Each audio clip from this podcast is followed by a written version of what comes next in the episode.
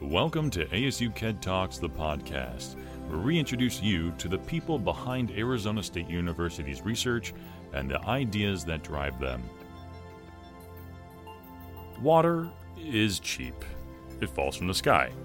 But the infrastructure to store, transport, and clean it is expensive. On this episode, Michael Hanemann brings the true cost of water to the surface and explains why it's going to get higher. Hello, I'm Michael Hanemann. I'm a professor of economics uh, here at ASU in the business school and in the School of Sustainability. Water is full of paradoxes. Water is essential for life. Cable TV, as far as I know, is not essential for life. Yet many Americans spend more money each month for their cable TV than for water in their homes. A gallon of gas costs a bit over $2. Gallon of milk costs about $3. A gallon of orange juice, maybe $4. And you have to make a trip from your home to get these items. The water comes directly into your home, and you pay only two or three cents a gallon. In Phoenix, we live in a desert city. We rely on the Colorado River for a significant part of our water. For the last 16 years, there's been a major drought in the Colorado River. Yet, water bills in Phoenix are among the lowest bills uh, in any city nationwide. Now, other commodities, food, clothing, shelter, are also essential for life. Yet, water arouses passions that are not found with other essential commodities.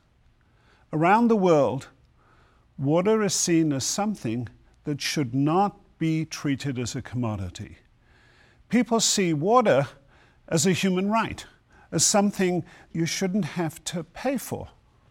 The pricing of water has been a political flashpoint. In Tucson, 40 years ago, the city council learned this the hard way.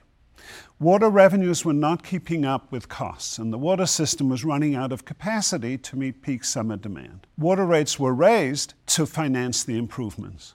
Overnight, water bills skyrocketed. A recall election was promptly held, and the city council majority that had voted for the rate increase was booted out. The economics ought to be simple. Water is not a man made commodity, it falls from the sky. But in fact, the economics is surprisingly complex. Water is a difficult commodity. It is free and yet costly. It is simultaneously a private good and a public good. It helps cities flourish financially, but now it is their financial burden. Almost nobody pays for the water per se. The cost of water is the cost of making it available at the right time, in the right place, and with the right quality. It is the cost of collecting, storing, transporting, and treating the water. That's why the cost of water in Phoenix is so low. The water is cheap, the infrastructure is new, and doesn't yet need much repair. In Boston, or Chicago, or Detroit, the water is abundant, but the water infrastructure is old and expensive to maintain, and therefore the water is expensive. The cost of water is overwhelmingly a capital cost. The entire supply chain, from source to tap, has to be in place before a single drop can be delivered. It's not modular, and there are powerful economies of scale. You would not set out to build a dam or an aqueduct now and then expand it 10 years from now when demand grows the way you uh, might do with a factory. That would turn out to be way too expensive. So you must overbuild, often decades ahead of demand. In 1800, water supply was highly decentralized. People took water from a nearby well or a pond or a stream or from a water pump in town. There may have been a vendor going around selling water. But as urban populations mushroomed in the 19th century, the need for a network scale water supply became very pressing. With the growth in urban population, local streams became polluted.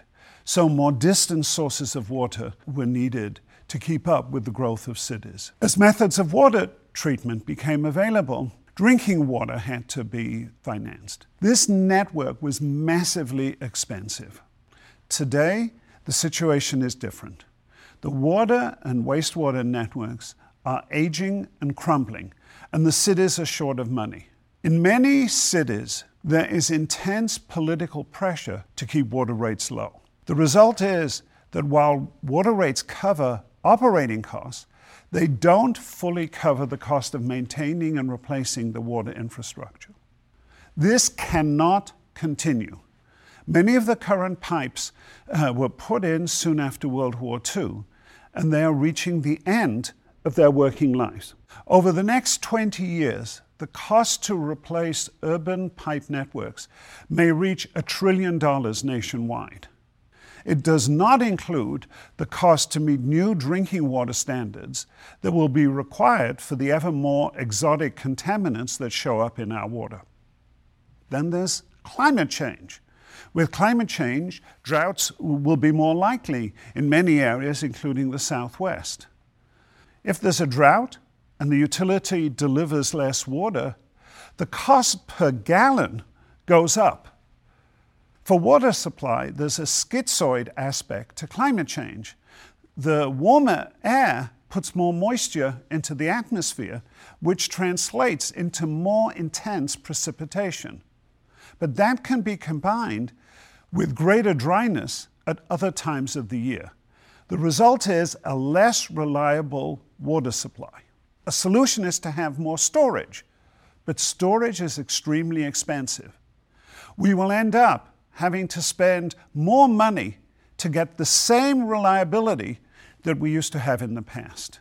And this is the larger reality that we will all face.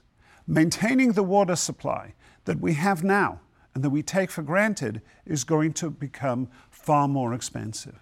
So, viewing water as a commodity that one pays hardly anything for is just not going to work for the future. Thank you. Thank you for listening to ASU KED Talks, the podcast, brought to you by ASU Knowledge Enterprise Development, also known as KED. KED advances research and innovation at Arizona State University. Remember to subscribe to hear more about ASU's research and discoveries, and visit us at research.asu.edu.